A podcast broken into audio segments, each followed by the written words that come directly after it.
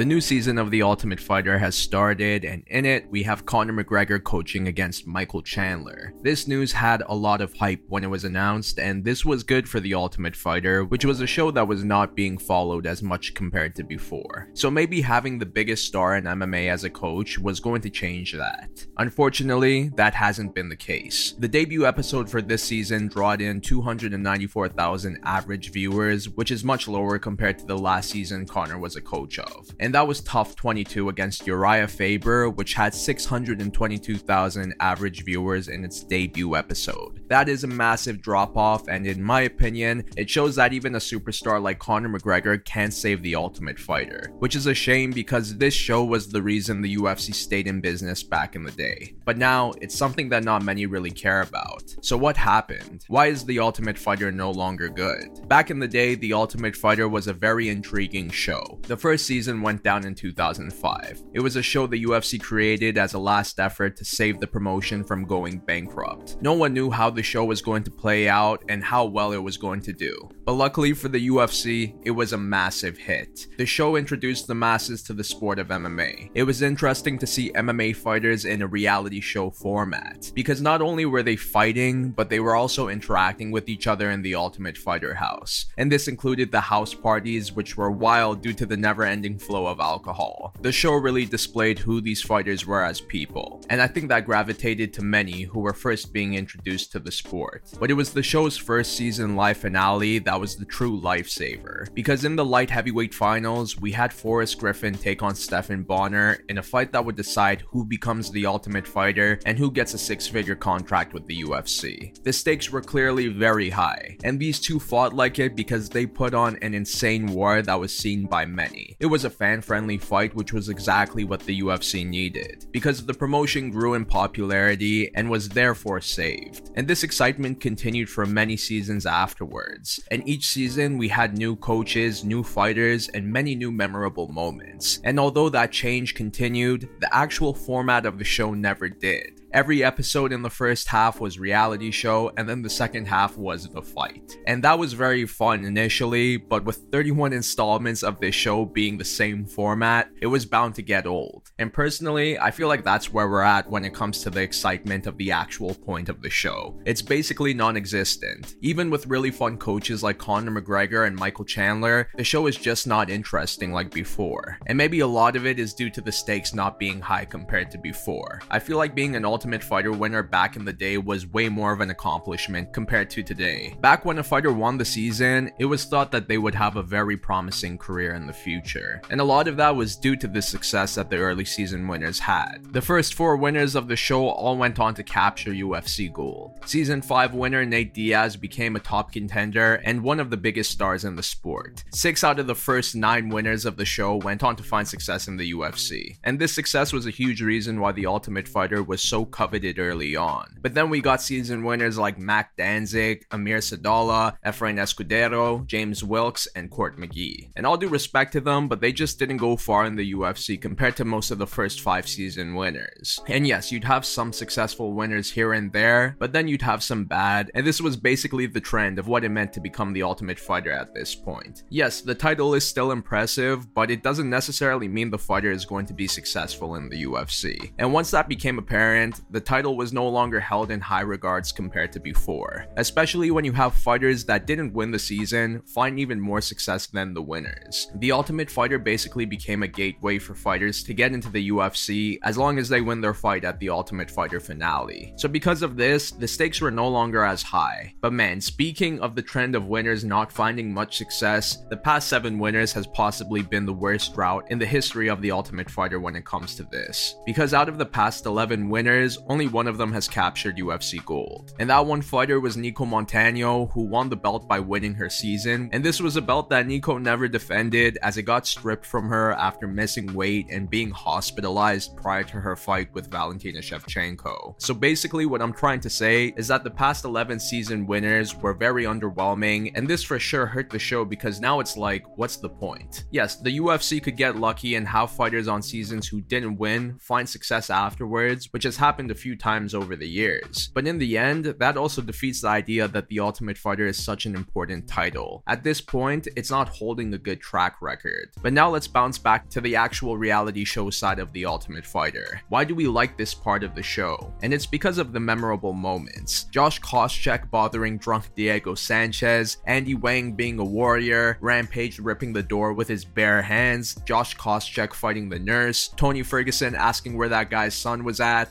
Julian Lane wanting to bang, Chael not letting Vanderlei get too close, David Teymur telling Cody Garbrandt to take care of his underwears, and much more. These moments helped carry the show big time over the years because it was friggin' hilarious. It was the perfect complement to the high aggression in the actual fighting. But doesn't anyone else agree that these moments aren't as common anymore? The ones that I named right now were all before 2016. And yes, you've had some over the most recent years, but the core memorable ones were before this time. Even the reality aspect of the show is lacking. But why is that the case? Well, one reason is the cast. If the group of fighters are not entertaining, then of course it won't be fun. And I think a lot of that has been occurring more often during the more recent seasons because the fighters aren't fooling around as much. I have a feeling the UFC began to restrict the amount of alcohol fighters can have in the house after all the issues that has occurred because of it. Yes, it was very entertaining, but a lot of issues could occur for the UFC if things went really badly. But even if the promotion limited alcohol, I also feel like the fighters of new era aren't drinking a lot compared to before. Maybe they take it more seriously and don't want to be hungover the next day because of it. And as a result, we're not going to get as much drama compared to before. Sure, we can get it from the actual fighting, which some fighters have been able to do in the past few years, but even that isn't enough to satisfy the drama that a reality show needs. But I can't just put the blame on the cast of fighters. We also need to talk about the coaches. Some of the best seasons are when the coaches genuinely don't like each other. Tito and Ken, Hendo and Bisping, Rashad and Rampage, Dominick and Uriah, Joanna and Claudia, and Cody and TJ. These were some of the best rivalries when it came to the coaches, and because of this, the season benefited big time. But man, there have been so many seasons where there were very little to no animosity. And when that happens, it's not fun at all, especially when there's not much reason for the fighters to be coaching each other. The casting of the coaches matters a lot, and honestly, for the past few seasons before Conor and Chandler, I haven't really been interested in the coaches. The last one that I could say I genuinely enjoyed was TJ and Cody back in 2017. So yeah, the coaching hasn't been looking good. But the biggest point I want to talk about in this video is that the Ultimate Fighter simply just doesn't fit the times anymore. Like I said earlier, the show saved the UFC from bankruptcy, and it was the perfect thing to complement the sport during its come up. Because aside from pay per views and fight nights, we now had more MMA during the week. But now the UFC is on almost every weekend with a pay per view at least once a month. They have become way more active compared to before. Back then, they needed the Ultimate Fighter to stay more relevant, but now they don't, and as a result, I feel like they're putting less attention into it compared to before, especially with Dana White's Contender Series being around now. That show is basically the Ultimate Fighter without the reality aspect, and the format is fight, and if Dana likes you, you're in the UFC. And this format has been great because it trims all the fat of the Ultimate Fighter and gets to the point. And as a result, the show has found a lot of success with producing some big names. Honestly, I feel like it's more of a badge of honor to come into the UFC through Dana White's Contender Series compared to the Ultimate Fighter. But another reason why the Ultimate Fighter no longer fits with the times is because it was the perfect show for cable TV. Waiting for it to start late night on Spike TV is an experience that is no longer around ever since the show left the station. The Ultimate Fighter and Spike TV encapsulated the era of the UFC where everyone was wearing tap out gear. Once the show had a more modern look on streaming services, it just hasn't felt the same. And speaking of streaming services and just social media in general, social media is a huge reason for this show's decline. Back in the day, you learned about everything you needed to know in the episode. Now we have clips of the show on the internet, and once that gets viewed, there really is no point why you need to watch the actual episode.